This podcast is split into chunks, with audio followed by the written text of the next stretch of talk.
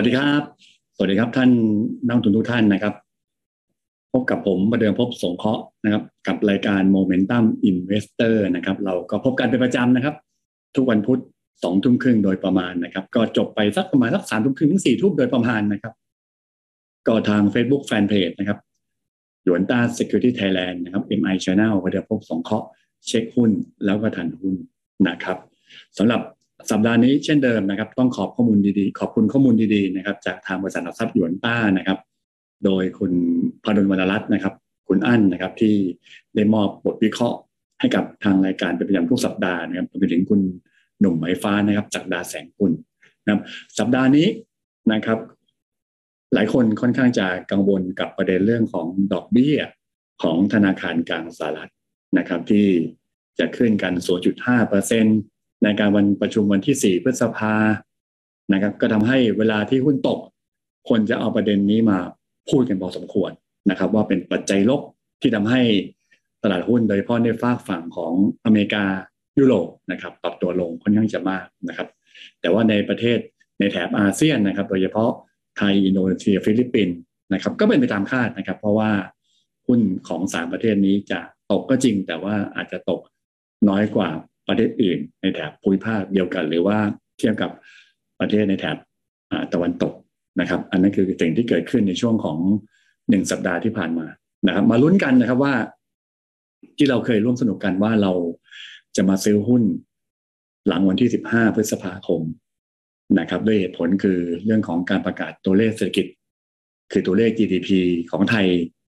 นะครับ ประจำไตรมาสที่หนึ่งนะครับ รวมไปถึงวันศุกร์นี้นะครับ 29 มกราคม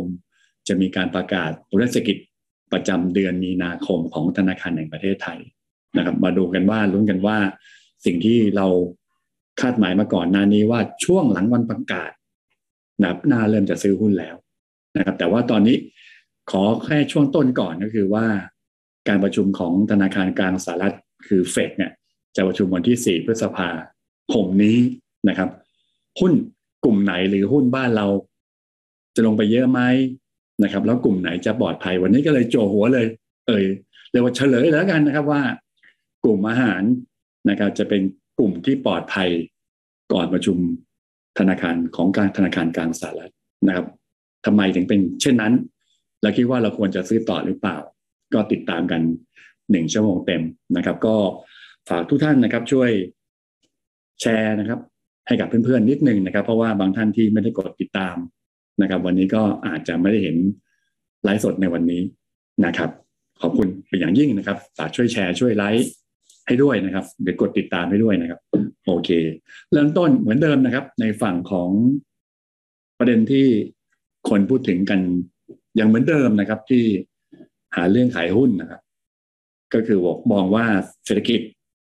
ของโลกนะครับ ในเส้นสีแดง ยังมีทิศทางที่ปรับลง ในทางกลับกันก็คือ ทิศทางของเงินเฟ้อ มีทิศทางที่ปรับเพิ่มขึ้นนะครับ ตอนนี้ทุกคนเริ่มมีการพูดถึงคำว่า stagflation นะครับ ก็หลายคนที่ไม่ค่อยรู้จักก็เริ่มรู้แล้ว stagflation เนี่ยก็เป็นช่วงที่เหมาะกับการถือครองเงินสดที่สุดนะครับ ซึ่งถ้าในโลกนี้ก็คือดอลลาร์ก็คือทองก่อนหน้านี้ ดอลลาร์ตอนนี้ทำนิวไฮเรื่อยๆเลยนะ เพราะว่าไอ้คำว่า stagflation นี่แหละ ทำให้ทุกคนก็เลยเข้าไปถือครองดอลลาร์อันเราต้องมาหาจุดจบนะครับ ของเงินเฟ้อหาจุดจบของตัวเลขเศรษฐกิจนะครับ ว่ามันจะถึงจุดที่เริ่มจะในทางที่เศรษฐกิจคือฟื้นตัวนะครับ แล้วก็เงินเฟ้อลดลง อันนี้คือสิ่งที่ดีที่สุดก็คือเป็นขาที่หนึ่งของวัฏจักรเศรษฐกิจ แต่ถ้าวันนี้ผมไม่ได้คิดอย่างนั้นนะผมคิดว่าในภาพของเศรษฐกิจเนี่ย นะครับ มันอาจจะลดลงต่อเนื่องไปก่อนนะครับ ในขณะเดียวกันเพราะว่าประมาณการของ IMF ก็บอกว่ามันถึงปีหน้านะครับ เศรษฐกิจของโลกนะจะเริ่มโตน้อยลง ใช้คำว่าโตน้อยลงนะนะครับ แต่ขณะเดียวกันเงินเฟอ้อก็จะลดลง ผมมองว่าเงินเฟอ้อจะลดลงมลดลงเร็วกว่า เศรษฐกิจที่มีการฟื้นตัวว่ากันง่ายๆนั่นก็คือการเกิด recession นะหรือเศรษฐกิจถดถอยนะครับ ก็คือว่าเศรษฐกิจชะลอตัว เงินเฟอ้อชะลอตัวนะคือตอนนี้ฟังให้ดีนะตอนนี้เงินเฟอ้อเพิ่มขึ้นนะเศรษฐกิจชะลอตัว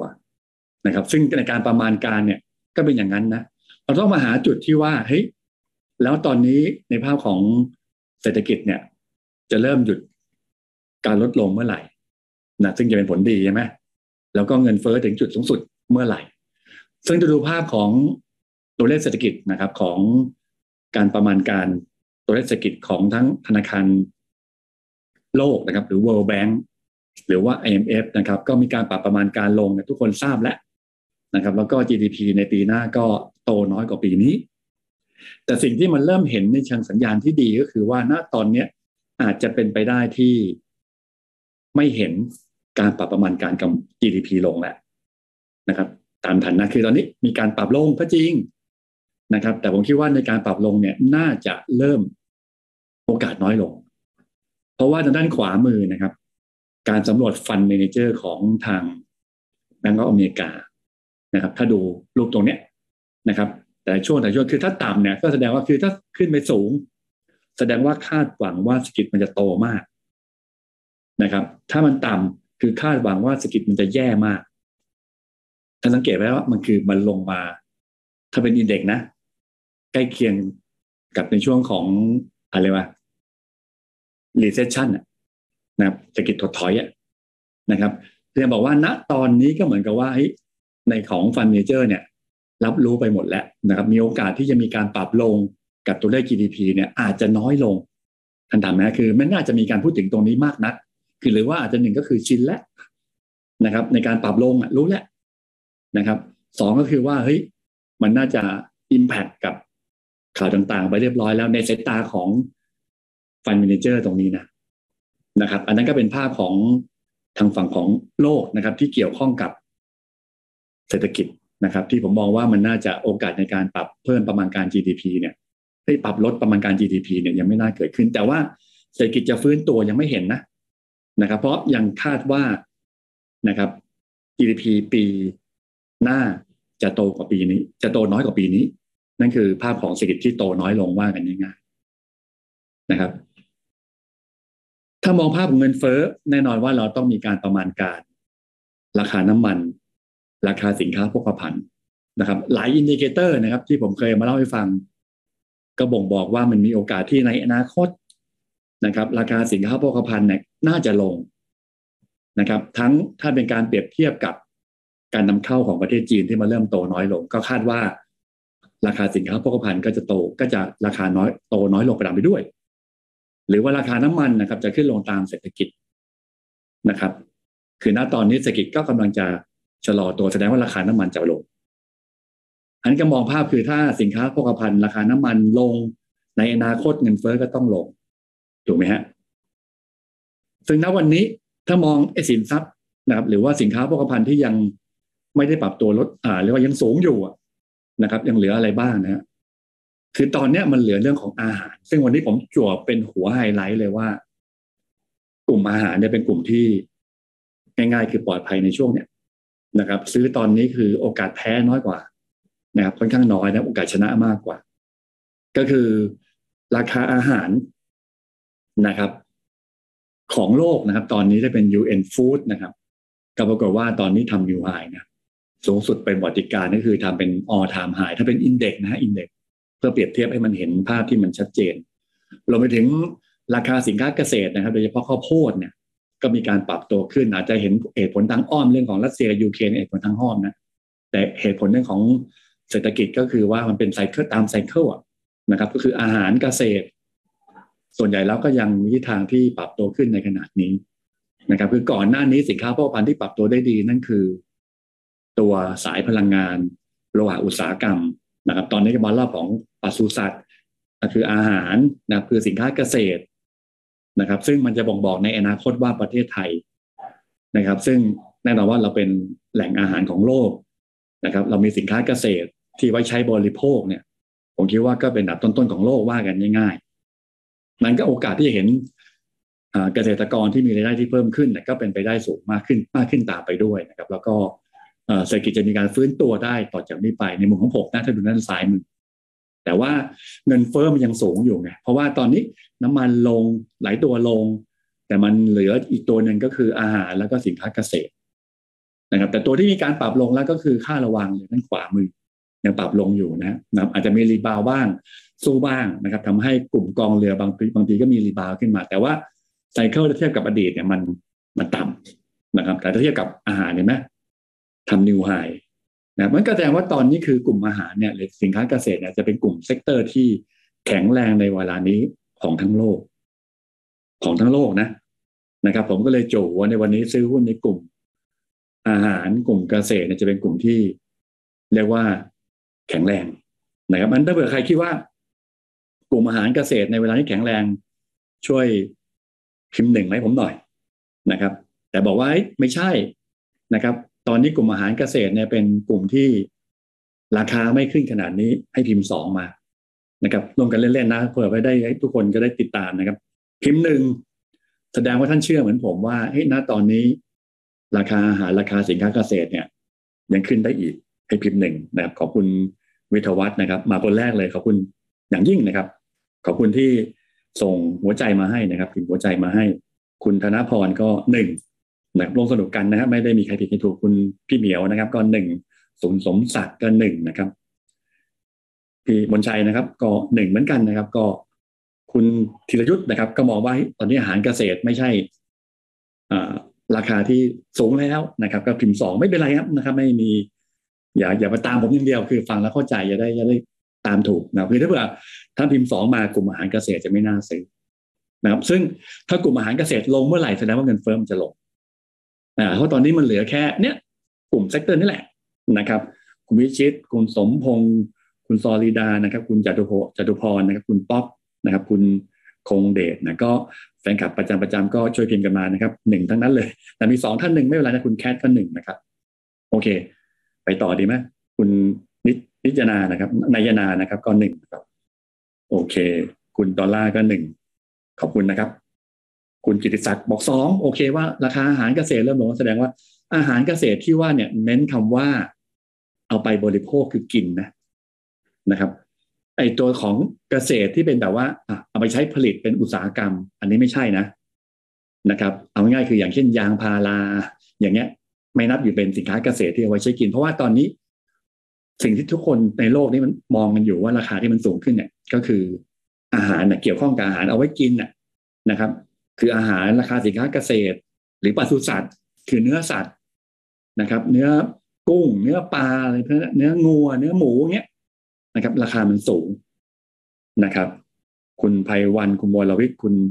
จิตนานะครับ โอเคลงสนุกกันแล้วกันนะครับ ไม่ต้องมีใครผิดใครถูกนะครับ คือถ้าเผื่อในภาพของตัวราคาสินค้าพวกนี้นะเพื่อมันเป็นมันจะเป็นตัวสุดท้ายนะครับ ตัวสุดท้าย ว่าถ้าพวกกลุ่มพวกนี้ลงเนี่ยราคาพวกนี้ลง แสดงว่าเงินเฟอ้อจะเริ่มสไลด์ลงในระยะยาว ซึ่งลงในระยะยาวในตลาดโลกไม่ได้หมายความว่าหุ้นจะน่าซื้อนะ เพราะว่าเศรษฐกิจมันลง เงินเฟอ้อลงเขาเรียกว่า recession คือเศรษฐกิจถดถอยนะครับ แต่ประเทศไทยอาจจะต่างนิดนึงเดี๋ยวเล่ากันต่อเอาของโลกก่อนแล้วกันนะครับ คุณสมใจสวัสดีนะครับ โอเค ต่อเนื่องเข้ามา ก็คือดูฝั่งของอเมริกา ณวันนี้สิ่งที่มันเพิ่มเติมขึ้นมานอกจากความเชื่อมั่นผู้บริโภคแล้วหลายตัวเนี่ย นั่นคือยอดขายบ้านนะครับ ทั้งบ้านใหม่ยอดขายบ้านมือสองก็ปรับลงหมดนะฮะในเวลานี้ แต่สิ่งที่มันสำคัญก็คือว่าณตอนนี้คือราคาบ้านนะครับที่ประกาศไปเมื่อวานเนี้ยนะครับเดือนกุมภาท่านสังเกตว่าเพิ่มขึ้นเยอะนะปีต่อปีเพิ่มขึ้นตั้งสิบเก้าจุดสี่เปอร์เซ็นตนะครับ ก่อนหน้าสิบแปดจุดสามนะครับ แล้วก็ถ้าเป็นเดือนต่อเดือนจากหนึ่งจุดหกเป็นสองจุดหนึ่งความหมายคือ เศรษฐกิจชะลอตัว คนซื้อบ้านน้อยลงนะครับ ซื้อขายบ้านน้อยลงทั้งบ้านใหม่บ้านเก่า แต่ราคาบ้านสูงขึ้นนะอันนี้คือแสดงว่านั่นคือ stagflation นะครับ ก็คือว่าเศรษฐกิจลดลง ราคาบ้านคือเงินเฟ้อเพิ่มขึ้นนะครับเดี๋ยวอนาคตก็คือ recession เนี่ย ในตัวเงินเฟ้อมันลดลงด้วย ขายไม่ดีด้วยทำนองนั้นนะนะครับ ซึ่งมันจะมีผลต่อการลงทุนผิดประเภทหรือเปลี่ยนไปในการ sector นะครับ แต่ณวันนี้คือ ที่ผมหยิบกลุ่มอาหารกลุ่มเกษตรเข้ามาก็เพราะด้วยเหตุผลตรงนี้แต่อนาคตถ้าเงินเฟ้อลงครับ ท่านจำไว้นะ ถ้าเงินเฟ้อลงเมื่อไหร่ กลุ่มอาหารเกษตรจะไม่น่าเล่นนะครับ เครื่องดื่มด้วย เงินเฟ้อตอนนี้ของอเมริกานะครับ เงินเฟ้อรู้แล้ว เพิ่มขึ้น ผมไม่เอามาหยิบมาแล้ว ตัวเลขของอะไร CPI PPI PPE ขึ้นหมดนะครับ แต่วันนี้ขอหยิบเงินเฟ้อคาดหมายนะครับไฟเยียไฟเยียคือการซื้อขายเงินเฟ้อห้าปีข้างหน้านะครับ สังเกตว่าล่าสุดอยู่ที่สองจุดสี่ห้าเปอร์เซ็นห้าปีข้างหน้านะเที่เขาลงทุนกันอยู่เนี่ยยังไม่ทำ high ใหม่นะ เพราะว่า high ใหม่อยู่ที่สามเปอร์เซ็นในปีสองศูนย์หนึ่งสองสองศูนย์หนึ่งสามโดยประมาณเนี่ยสามเปอร์เซ็น แต่ตอนนี้ไปแตะที่สองจุดเจ็ดแล้วก็ถามว่าลงไหมนะครับ ท่านดูรูปขวามือ มันเป็นindicator ตัวเดียวกันนะ แต่ว่าผมขยายมาให้ดู ทางด้านซ้ายคือมันยาวหน่อย ทางด้านขวาเอาแค่ปีเดียว ท่านสังเกตว่าวันสองวันนี้ท่านเห็นไหมเงินเฟ้ออเมริกาในการคาดหมายลง เห็นไหมลงนะฮะ จากเดิมคือ 2.7 เกือบเกือบ2.7 ตอนนี้อยู่ที่ 2.45%ใช้เวลาเพียงแค่วันสองวันนั่นแสดงว่าตอนนี้เงินเฟ้อคาดหมายในอนาคตนะครับ ที่เคยพุ่งพรวด พุ่งพรวดพุ่งพรวดขึ้นมาตอนนี้เริ่มลงนะครับ เดี๋ยวผมเล่าต่อว่า ตรงท่านจำตรงนี้ไว้ให้ดีนะเพราะมีผลต่อการโยกย้าย sector โยกโยกย้าย asset ของโลกที่จะเกิดขึ้นนะครับ asset class ที่จะเกิดขึ้นในของโลกนี้ ต่อไปในอนาคต นะครับ เดี๋ยวว่าเป็นอะไรเดี๋ยวให้ว่ากันท่านจำตรงนี้ไว้ดูของอเมริกาเนี่ยประชุมของธนาคารกลางสหรัฐซึ่งเกิดขึ้นวันที่สี่พฤษภา ผมก็เลยบอกว่าสี่หลังพฤษพฤษภาเนี่ยค่อยมาดูกันนะบางท่านก็รีบร้อนอยากจะซื้อหุ้นนะอยากจะเต็มพอร์ตเนี่ยก็ สิ่งที่มันมากกว่านั้นก็คือคนเจอโรมคุณเจอโรมพาวเวลด้านซ้ายมือเนี่ย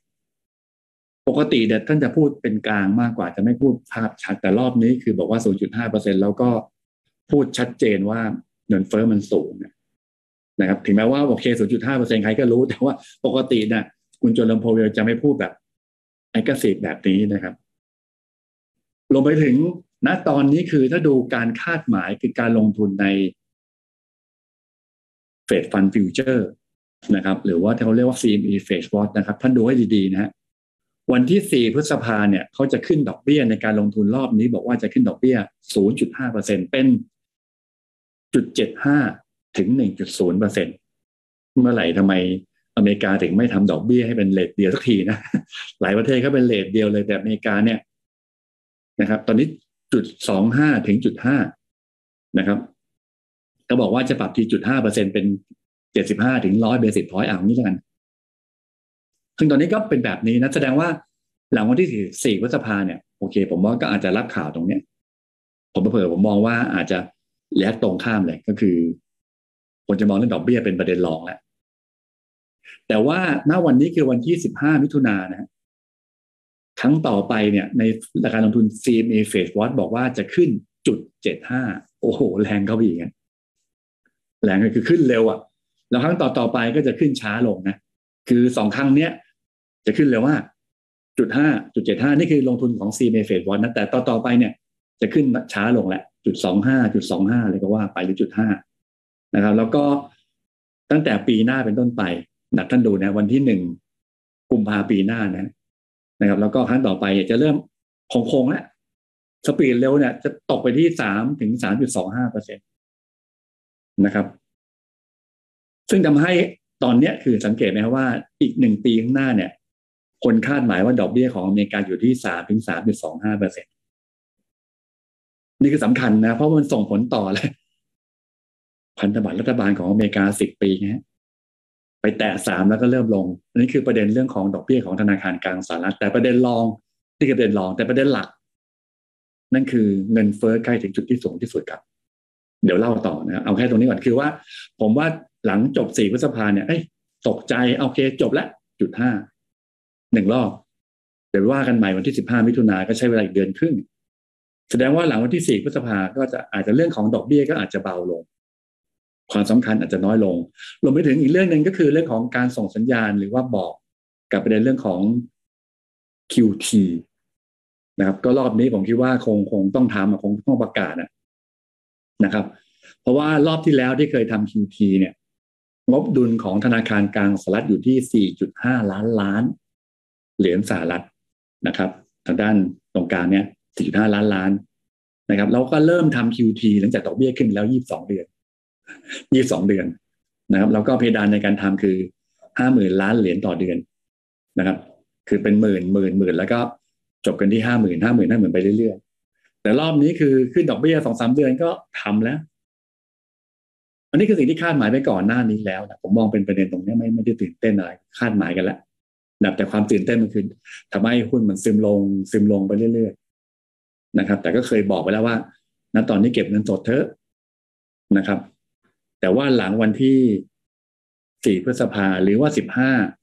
พฤษภาเนี่ย ผมคิดว่าน่าจะเห็นน้ำหนักในการซื้อหุ้นไทยมากขึ้นนะครับ ก็ขอเราดูตัวเลขเศรษฐกิจก่อนว่า เป็นอย่างที่คาดหรือเปล่านะครับนั้น มันอาจจะมีประเด็นตรงนี้ทำให้คนบอกให้รอขอรอก่อนแล้วกัน QT ทำเท่าไหร่ประกาศมาเลยตกใจอีกรอบหนึ่งแล้วกัน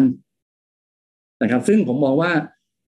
มันอาจจะไม่ได้แบบโอ้โหกังวลอะไรรุนแรง เพราะว่าตอนนี้ในการทำ reverse repo เอาหยิบมาให้ดูอีกทีหนึ่งก็คือว่าณตอนนี้ยังมีการฝากเงินของสถาบันกันไปฝากไว้ที่ธนาคารกลางสหรัฐยังอยู่ที่หนึ่งจุดเก้าล้านล้านเหรียญสหรัฐเนี่ยมันทำ QT เก้าหมื่นห้าเก้าหมื่นห้าต่อเดือน ผมว่าผลกระทบในเรื่องของสภาพคล่องเนี่ย ของสถาบันการเงินไม่น่าจะตึงแบบนั้นนะนะเพราะว่า reverse repo เนี่ยมันยังสูงอยู่ มาดูยุโรปฮะนะครับ ตอนนี้ผมกำลังคือวิเคราะห์ที่วิเคราะห์ยุโรปนี่คือจะวิเคราะห์ค่าเงินดอลลาร์ครับนะครับเมื่อกี้บอกไปแล้วว่า ฝั่งของอเมริกาเนี่ย ผมคิดว่าเรื่องดอกเบี้ย เรื่อง QT เนี่ยนะครับ มันทำให้ดอกเบี้ย มันทำให้เงินดอลลาร์มันเลยแข็งซึ่งมันส่งผลต่อสินทรัพย์เสี่ยง ส่งผลต่อเงินบาทด้วย นะครับ เงินยุโรปด้วยไง ก่อนหน้านี้นะ เดี๋ยวต้องดูว่าจุดกลับตัวมันก็เริ่มใกล้แล้วเหมือนกัน เพราะว่าอะไรเพราะว่าท่านดูว่าเศรษฐกิจยุโรปเมื่อก่อนที่ผ่านมามันสไลด์ลงสไลด์ลงด้านขวามือนะครับ แต่ในความเชื่อมั่นของภาคธุรกิจของอเมริกาของเยอรมันเนี่ยเคยลดลงมาตลอด แต่ล่าสุดคือเดือนมีนาท่านสังเกตว่ามันเริ่มฟื้นนะจาก 89 เป็น 91.8 นะครับ แล้วก็ตัวเลข PMI หลายประเทศนะครับยกเว้น เยอรมันก็มีสับกันไปบ้างนะครับคือเยอรมันเนี่ยเพิ่มขึ้นเฉพาะภาคภาค service แต่ว่าของสหภาพยุโรปเองเลยคือ EU นะครับ ท่านดูตรงนี้นะครับ มีภาคการผลิตอาจจะลดลง แต่ตัวเลขรวมนะครับ เพิ่มขึ้นนะนะครับ จาก 54.9 เป็น 55.8 คือหมายความว่า มันเริ่มจะไม่ลงต่อแล้ว นี่ผมกำลังวิเคราะห์ดอลลาร์นะ แต่ว่า Dollar Index เนี่ย มันมีหกสกุลหลักของโลกนะครับขอวิเคราะห์ยุโรปก่อน ซึ่งยุโรปเนี่ยผมมองว่ามันน่าจะใกล้ถึงจุดที่ต่ำที่สุดถึงแย่สุดๆไปแล้วนะครับอันนั้นมันฟื้นจริงก็จะเห็นเงินยูโรเทียบกับเงินดอลลาร์เนี่ยจะกลับมาแข็งค่า นี่คือตัวที่หนึ่งที่ผมมองนะครับ แล้วก็ลงไปถึงนี่คือภาพเศรษฐกิจที่มันจะเริ่มลงมาเยอะแล้วเริ่มส่งตัว ในขณะเดียวกัน เราอาจจะเริ่มเห็นธนาคารกลาง ยุโรปนะครับอาจจะมีการขึ้นดอกเบี้ยนะครับบางคนก็วิเคราะห์กันเป็นปลายปีนี้อะไรก็ว่าไปนะครับแต่ว่าเห็นเราเราว่าเนี่ยมีโอกาสในการขึ้นดอกเบี้ย ในปลายปีนี้คือ December quarter สี่ quarter สาม quarter สี่นะครับ แล้วก็การหยุดเหมือนกับทำ QE เนี่ย น่าจะเกิดขึ้นกันเดือนอีกไม่กี่เดือนเนี่ยหลังเมื่อก่อนมันไม่หยุดอันถ้าอนาคตหยุด อนาคตหยุดทำที่เรียกว่า APP นะ นะครับ หรือ PEPP ก็แล้วแต่นะครับ ก็ QE นั่นแหละนะครับ แต่เรียกชื่อคนละชื่อนะครับนะครับ ของยุโรปเขาเรียก APP นะหรือ PEPP ถ้าหยุดเมื่อไหร่ก็แสดงว่ามันก็เหมือนอเมริกาสมัยก่อนใช่ไหมหยุด QE ดอลลาร์มันก็เลยแข็งทำ QT ด้วยก็เลยแข็งเขาใหญ่ แต่ตอนนี้คือฝ้าของยุโรปกำลังจะหยุด QE หรือ APP เหมือนกัน แล้วก็จะขึ้นดอกเบี้ย แสดงว่าณตอนนี้คือเงินยูโร ที่อ่อนค่ามาเยอะ เพราะประเด็นเรื่องของเศรษฐกิจนะครับ ที่ไปผูกติดกับรัสเซียทำให้คนเลยกลัวค่าเงินยูโรไงยูโรก็เลยอ่อนนะครับ ล่าสุดก็รัสเซียจะไม่ส่งแก๊สให้กับทางแหละโปแลนด์แล้วก็บังเกอรีอะไรเงี้ยนะครับ คนก็เลยกลัวว่าสียุโรปแย่ซึ่ง ผมว่าเขาคาดการณ์กันไปแล้วส่วน นั้นก็มีโอกาสที่เงินยูโรที่เคยอ่อนค่าอ่อนค่ามา จะเริ่มใช้คำว่าผมยังไม่คิดว่าแข็งนะแต่คิดว่ามันจะเริ่มส่งตัว นี่คือเงินยูโรนะครับ เทียบตัวเลขเศรษฐกิจของยุโรปยุโรปกับดอกเบี้ยของยุโรปก่อน ของอังกฤษนะครับ ผมมองว่าอาจจะไม่ได้ทำให้เงินปอนแข็งค่าเท่าไหร่ เพราะว่าเขาขึ้นดอกเบี้ยไปนำไปเรียบร้อยแล้วนะ ของอังกฤษเนี่ยขึ้นนำก่อนอเมริกานะฮะนะครับ แต่ว่าตัวเลขสิทธิ์ของ อังกฤษเนี่ยปรากฏว่ามันชะลอตัวนะครับ ทั้งค้าปีกยอดค้าปีกนะครับทั้งตัวเลข PMI มันก็ไม่ได้รีบาวเลยมากมายนะสายเซอร์วิสลงเยอะด้วยนะครับ62.6 มาเหลือ 58.3 นั้นเงินปอนไม่น่าจะรีบาวหรือว่าอย่างเก่งก็คือทรงๆแต่ที่สำคัญก็คือว่า ญี่ปุ่นมากกว่านะครับ ญี่ปุ่น ท่านดูดีๆฮะเงินเฟอ้อของญี่ปุ่นเนี่ยไม่ได้เพิ่มขึ้นมากนะนะครับหุ้นหรือว่าสินทรัพย์เสี่ยงในประเทศนั้น ถ้ามันดีคือเศรษฐกิจฟื้นตัว เงินเฟ้อเพิ่มขึ้นไม่มาก นี่คือ logic ของผม ซึ่งญี่ปุ่นตอนนี้เศรษฐกิจนะครับ เริ่มฟื้นตัวนะ ตัวเลข PMI ภาค service เคยต่ำกว่า 50 ปรับขึ้นมาเป็นที่ 50.5ภาคการผลิตอาจจะลดลงเล็กน้อยแต่ภาพรวมเนี่ย จาก 50.3 เป็น 50.9 ก็คือฟื้นขึ้นมาระดับหนึ่งแล้วโดยเฉพาะภาคของสาย service เงินเฟ้อที่มันไม่สูงนัก ซึ่งผมก็เลยจะมองว่านี่คือ โอกาสที่จะเห็นการพักเงินในค่าเงินเยนเป็นไปได้สูง เหมือนเงินบาทสมัยก่อนนี่คือ pattern ของเงินของประเทศไทยเมื่อสี่ห้าเดือนก่อนนะครับทำให้มันเลยมีการพักเงินไว้ที่เงินต่อเงินบาท เหมือนกันตอนนี้ผมมองว่าถ้ามันเกิดขึ้นอย่างนี้ของยุโรปของญี่ปุ่นอีกสัก เดือนสองเดือนนะผมคิดว่า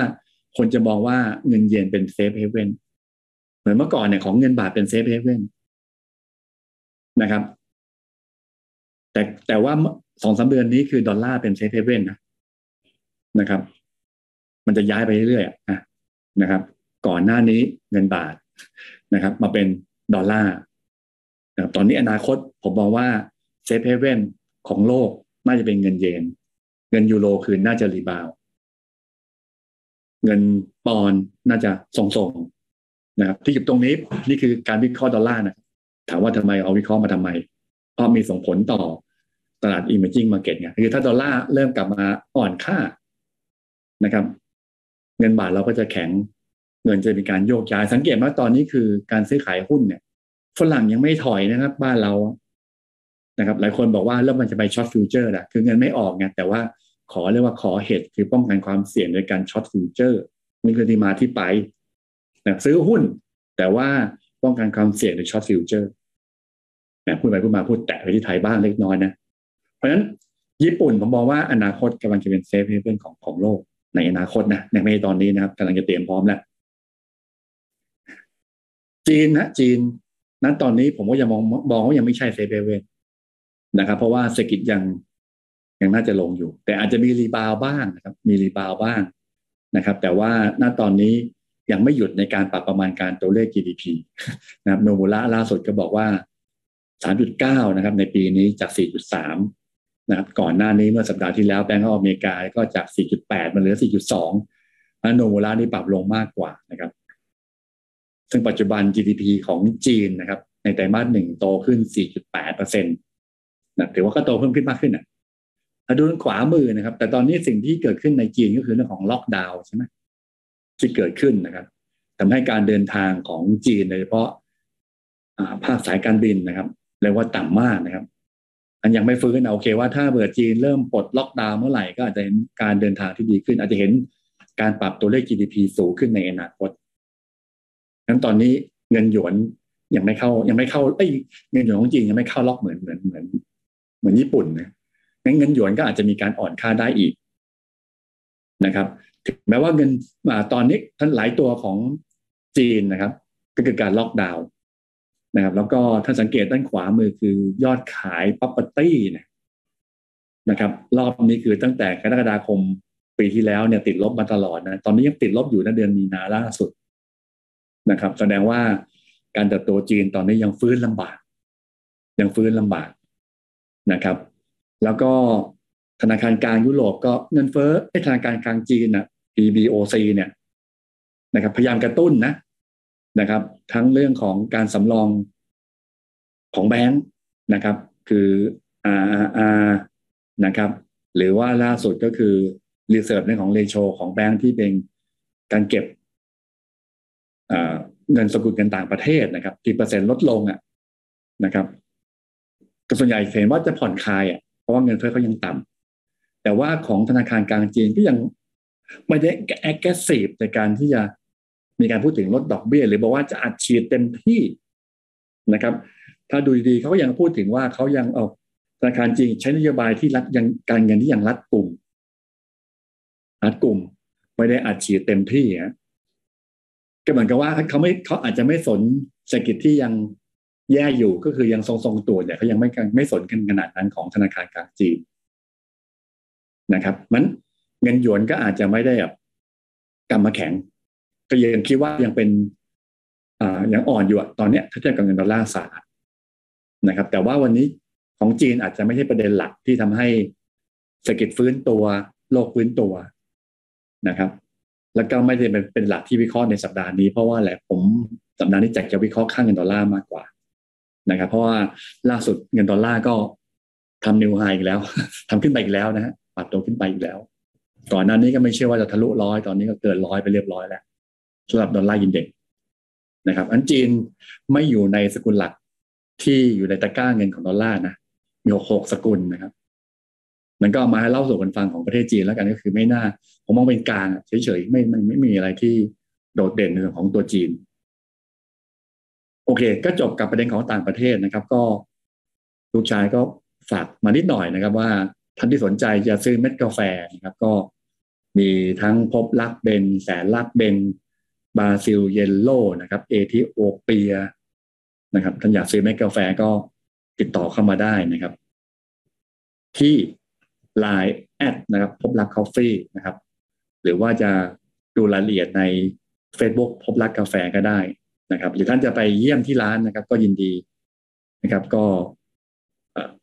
สัปดาห์นี้ก็หยุดกันสามวันนะครับ มีฟันหลอหนึ่งวันแต่จริงแล้วหยุดฟันหลอวันอังคารวันเดียวก็ห้าวันครับเหมือนวันสงการเลยนะครับหรือรายละเอียดของร้านก็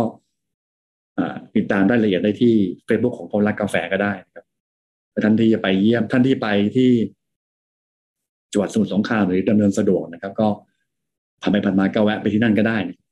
นะครับ ผมก็จะพยายามไป ที่ร้านนะครับ ในช่วงของวันหยุดนี้นะครับถ้าไปที่ร้านแล้วท่านอย่าลืมทักทายนะโอเคว่าบางคนไม่กล้าทักทายนะบางทีผมอาจจะไม่รู้จักท่านนะครับแต่ท่านรู้จักผมนะครับ ก็ทักทายได้ว่ามาจากรายการ Momentum Investor หรือเป็นลูกค้า Yuanta อะไรก็ว่าไปนะครับลูกชายก็ฝากมาหรือ ว่าจะสั่งเม็ดกาแฟก็ยินดีนะครับ add Line เข้ามาเลยนะครับ at พบรัก coffee นะครับช่วงนี้ก็เม็ดกาแฟก็ยังขายดีอยู่เช่นเดิมต้องขอบคุณทุกท่านนะครับ ที่ สั่งเป็นประจำบางคนเนี่ยสองสัปดาห์สั่งทีหนึ่งสัปดาห์สั่งทีนะครับ อยากจะกินทานเม็ดกาแฟที่เรียกว่าเป็น special นะครับ ก็ทักทายคุยกับลูกค้าลูกชายได้เลยนะครับ โอเค กลับมาที่ asset ที่เมื่อกี้พยายามพูดถึงอยู่นะครับเมื่อกี้คือวิเคราะห์เศรษฐกิจกับวิเคราะห์เงินเฟ้อในตอนเนี้ยนะครับ ในภาพของผมขออนุญาตที่จะพูดน้อยๆนะครับ เพราะว่าหลายคนบอกพอเข้าใจแล้ว ก็คือ สีชมพูคือเศรษฐกิจนะครับ แล้วก็สีเส้นป่าสีส้มก็คือเงินเฟ้อคือณวันนี้ของโลกเนี่ย ผมมองว่าเงินเฟ้อใกล้พีเห็นไหมเงินเฟ้อใกล้พีเศรษฐกิจลดลงอยู่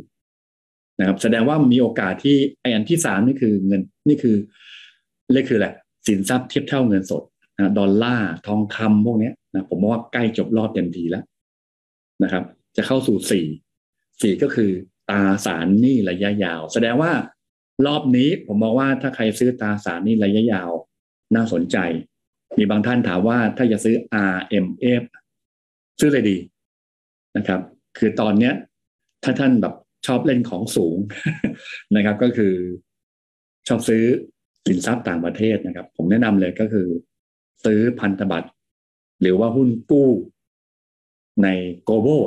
นะครับโกลบเลยนะครับเพราะผมเชื่อว่าณตอนนี้คือ ภาพของเงินเฟอ้อที่สูงสุดไปแล้ว นี่คือยาวนะหมายความว่า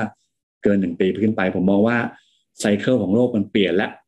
นะครับ ก็คือว่าน่าจะไปเข้าเฮ้ยผมบอกเฮ้ยเงินเฟอ้อยังขึ้นอยู่ ดอกเบี้ยจะขึ้นอยู่ ผมก็บอกว่าณตอนนี้มันรับข่าวไปแล้วนับรับข่าวไปแล้วนะครับ ไปผมคิดว่ามันใกล้แล้วนะครับใกล้จะเกิดขึ้นแต่ตอนนี้อาจจะเรียกว่ายังสู้กันอยู่อะ ยังเวียงกันไปเวียงกันมาอยู่นะครับ แต่ผมคิดว่าในลองเทอมคือหนึ่งปีนะผมคิดว่าพันธบัตรระยะยาวดูน่าสนใจ ซึ่งเมื่อไหร่ก็ตามเข้าสู่ว่าที่สี่ก็เรียกว่าเศรษฐกิจถดถอยนะครับ เงินเฟ้อลงเศรษฐกิจลงด้วยที่เขาเรียกว่า recession recession นะเกิดแน่ๆครับในอเมริกาในโลกนะครับ ซึ่งช่วงที่สี่จะเป็นช่วงที่น่าซื้อพันธบัตรหรือหุ้นกู้ระยะยาวมากที่สุด ถ้าเป็นหุ้นนะในเวลานั้นนะก็คือ หุ้นที่เกี่ยวข้องกับสารุโภคพื้นฐาน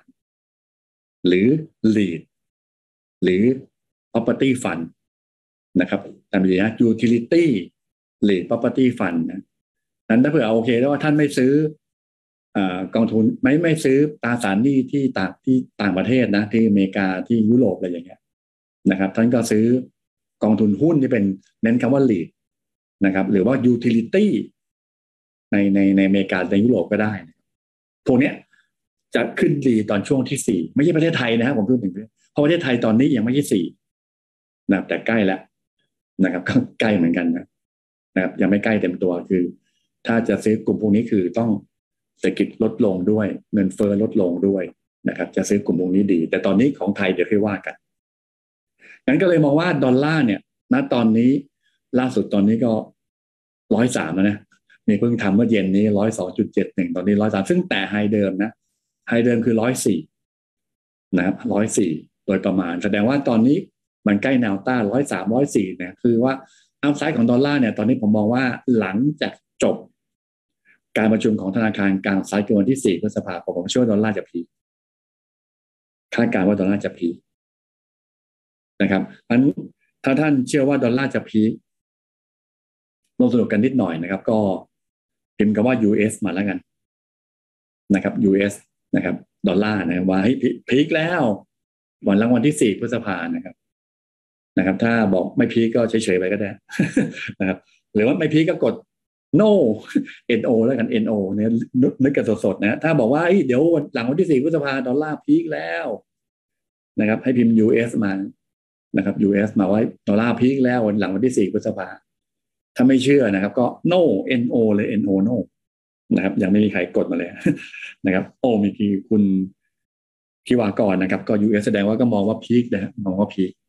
นะครับ คือถ้าเชื่อว่าดอลลาร์ peak นะครับ อย่าลืมนะ ท่านก็ไปซื้อกองทุนหุ้นต่างประเทศ หรือหุ้นต่างประเทศที่เป็น utility หรือเป็น REIT เลยนะครับ หรือว่าจะซื้อพันธบัตรในอเมริกาก็ได้นะครับนะครับส่วนใหญ่ก็เป็นขอบคุณนะที่ร่วมสนุกนะไม่มีผิดมีถูกนะครับ จะได้เข้าใจที่ติคุณทิติพลนะครับ คุณจิตนันนะขอบคุณนะคุณนัทนะครับ คุณนัทคุณพิสิทธิ์ คุณกิติศักดิ์นะครับ คุณสิริพงศ์นะครับ ก็ยูเอสหมดคุณบัณฑิตนะครับ US นะครับ ที่ผมบอกอย่างนี้เพราะท่านจะได้เข้าใจวิธีการคิดคุณศักดิ์ชัยก็ US นะครับแสดงว่าโมเมนตัมของดอลลาร์ถ้าเริ่มดอลลาร์เริ่มอ่อน มันจะไม่ได้ไปที่สินค้าโภคภัณฑ์นะนะ ถ้าเคยเรียนแบบว่าเฮ้ยถ้าเคยจำแบบตรงไปตรงมาจะบอกว่าดอลลาร์อ่อนสินค้าโภคภัณฑ์ขึ้นหุ้นขึ้นอย่างนี้ตอนรอบนี้ไม่ใช่นะแต่ผมเชื่อว่าดอลลาร์ถ้าดอลลาร์กลับมาอ่อน มันจะไปที่ emerging market หรือบางส่วนจะมาที่ตราสารหนี้ของอเมริกาพันธบัตรของอเมริกาขอบคุณนะโอ้โห นี่ก็ขอบคุณที่พิมพ์ US กันหมดเลยนะครับ คุณแก้อ่าโน่นะคุณแก้บอกโน่นะครับไม่ผิดถูกแสดงว่าโอ้โหวันนี้ตั้งใจฟังกันมากนะครับขอบคุณนะครับ คุณวีนานะครับ คุณธนกิจ คุณจินดารัตคุณอนิรุตโน่นะครับคือถ้าใครตอบโน่นะครับอย่าเพิ่งรีบซื้อหุ้นนะครับ ท่านก็เก็บเงินสดไว้เฉยนะของต่างประเทศนะนะครับ แล้วก็หุ้นอีเมจิ้งมาเก็ตยังลงอยู่ยังขึ้นยากยังขึ้นยากนะครับ เงินบาทก็ยังอ่อนค่านะนะครับ ทุกสกุลก็ยังอ่อนค่าอยู่ผมจะเก็บดอนนะ แต่ด้วยความคิดของผมผมมองว่าคุณมนเทียนนะครับ ก็ US คุณนิด นายนาก็ US ขอบคุณนะครับ คุณนพดลก็ US นะครับ สวัสดีขอบคุณครับ ที่ผมคิดอย่างนั้นนอกจากในเรื่องของวัฏจักรเศรษฐกิจที่สี่ของอเมริกาแล้วนะครับนะเมื่อกี้พยายามพูดว่าเทียบกับเยนเทียบกับยูโรเทียบกับเงินปอนด์ซึ่งหนึ่งร้อยเปอร์เซ็นต์ของเงินดอลลาร์เนี่ยห้าสิบเจ็ดจุดหกเปอร์เซ็นต์คือเงินยูโรเนี่ยหมายความว่าเทียบเงินยูโรนะครับ แล้วก็สิบสามจุดหกเปอร์เซ็นต์ก็คือเงินเยนของญี่ปุ่น สิบเอ็ดจุดเก้าเปอร์เซ็นต์ก็คือเงินปอนด์ของอังกฤษนะครับมันจะมีของอะไรแคนาดาฝรั่งเศสสวิตอันนั้นมันน้อยมากไม่อยากคิดเข้ามานะครับแล้วก็ไม่ค่อยดูบทวิเคราะห์ทางเศรษฐกิจด้วยนะครับ ก็เลยเอาสามประเทศนี้ ซึ่งผมขอตัดอ่าตัวปอนออกมาตัดปอนออกไปนะครับ เพราะอะไรปอนผมมองเป็นนิวโทเพราะดอกเบี้ยขึ้นไปเรียบร้อยแล้ว ใช่ไหมนะครับ เศรษฐกิจก็ชะลอตัวแสดงว่าปอนอาจจะไม่ได้ แต่ว่าที่เมื่อกี้วิเคราะห์ไปว่าเจแปนนิดต่อจากนี้ไป ผมมองว่าใกล้แล้วที่จะเป็นสินทรัพย์ปลอดภัยของโลกนะครับไอ้คือไงสกุลเงินปลอดภัยของโลกนะถ้าสมัยก่อนที่บอกนะก็คือเงินบาทใช่ไหมก็คือเศรษฐกิจฟื้นตัวเงินเฟ้อไม่สูงนั่นแหละจะควรจะพักเงิน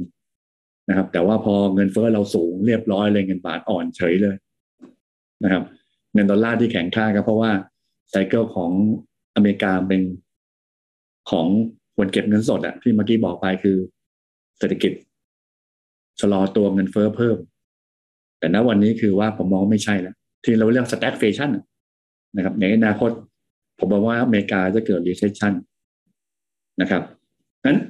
เมื่อกี้วิเคราะห์ไปแล้วว่าเงินเยนจะเริ่มกลับมาแข็งค่า เงินยูโรเช่นเดียวกันเศรษฐกิจอาจจะไม่ได้ฟื้นตัว แต่ว่ายุโรปนะครับ จะหยุด ทำ QE ที่เรียกว่า APP นะ PEPP แปลว่าไม่ใกล้เนี้ยเราจะขึ้นดอกเบี้ยในปลายปีนี้ดังนั้นโดยธรรมชาติเงินยูโรควรจะแข็งค่าในอนาคตนั้น ก็เลยมองว่ามันควรจะพีกอะ ซึ่งทางเทคนิคนะครับ ในตอนนี้ด้านซ้ายมือก็คือเงินยูโรเทียบกับเงินดอลลาร์นะครับ มันก็ใกล้ๆ low เดิมนะนะครับ low เดิมเนี่ยมันถึงประมาณสักหนึ่งจุดศูนย์ห้าศูนย์สี่นะตอนนี้หนึ่งจุดศูนย์หกมันใกล้แล้วไง ลงมาเยอะแล้วนะครับ ด้านซ้าย ด้านขวาคือเงินเยนเนี่ยทำ new low ไปเรียบร้อยแล้วนะครับ แต่ oversold นะครับเงินเยนของญี่ปุ่นแสดงว่าเทคนิคเนี่ยไม่มีแนวรับนะครับ แต่ผมเชื่อว่าหลังจากผมเอามอง fundamentalก็คือว่าถ้าประเทศไหนมันเกิดอาการที่เศรษฐกิจฟื้นนะครับเงินเฟ้อต่ำเนี่ยมันจะไปที่นั่นเลยครับ ทุกครั้งนะครับทุกไปทุกครั้งเป็นอย่างนั้น ก็ลองดูว่าต่อไปเงินเยนนั้นใครที่ต้องมีคู่ค้าเป็นเงินเป็นเป็นเยนนะก็ ก็ผมคิดว่าก็เต็มตัวแล้วกันนะครับบอกว่าเงินเยนกำลังจะแข็งนะครับ ทองลงมาก่อนอันนี้ก็พูดอีกหนึ่งสัปดาห์นะครับเดี๋ยวทิศหน้าจะไม่พูดเรื่องทองแล้ว ว่าไม่ควรซื้อทอง แต่ตอนนี้ราคาทองที่ขึ้น มันขึ้นเพราะว่าเงินบาทมันอ่อนนะแต่ราคาทองเนี่ยกราฟซ้ายมือคือรายสัปดาห์ เห็นไหมเป็นขาลงเป็นขาลงอยู่นะ รายวันเนี่ยหลุดเส้นค่าเฉลี่ย 200 วันแล้ว นะที่หนึ่งเก้าศูนย์เก้านะนะครับ ถ้าหลุดสองร้อยวันจะไม่ค่อยดีนะในระยะกลางมันแสดงว่าทองสัปดาห์หน้าจะไม่พูดแล้ว คือขาลงแล้วใครถามมานะนะครับ แต่ถ้าอนาคตเงินบาทกลับมาแข็งอีก กลับมาแข็งนะฮะนะครับ ทองไทยในประเทศจะลงหนักอีกนะตอนนี้มันอาจจะลงไม่เยอะ เพราะว่า เพราะว่าอะไรเพราะว่าเงินบาทเรายังแข็งอยู่เราอ่อนค่าอยู่ในอนาคตราคาทองโลกลงแล้ว เงินบาทเรากลับมาแข็งก็ตัวใครตัวมันนะครับเพราะฉะนั้นก็ณวันนี้คือผม ขออนุญาตที่จะไม่ไม่แนะนำขายทองอะไรนี่พูดกันชัดเลยก็คือทองคำไม่นานนั้นเพราะใครจะซื้อ RMF ก็มีบางท่านที่ inbox เข้ามาว่า ซื้อ RMF ทองดีไหมก็ไม่แนะนำนะถ้ามีอยู่ก็ขายที่น้ำใบนะครับไปซื้อ ไปซื้อ RMF ที่เป็นเป็นพันธบัตรต่างประเทศดีกว่านะครับ พันธบัตรนะครับ โอเค ไปต่อนะครับอัน ทองไม่น่าสนใจในเวลานี้นะครับซึ่งถ้าดูสเต็ปต่อไปเนี่ยจะเป็นพันธบัตรจริงไหมนะเป็นพันธบัตรจริงไหมที่เราคาดว่าตอนนี้คือเราคิดว่าราคาทองจะลงนะครับถ้าแกนซ้ายมือนะครับ รูปซ้ายมือคือทองกับพันธบัตรสิบปีของอเมริกานะยิวนะปอนยิวนะครับ แต่ทำเป็นอินเด็กเขาให้เข้าใจง่าย ๆ นะครับปรากฏว่าสีขาวเนี่ย แกนซ้ายมือนะคือทองเนี่ย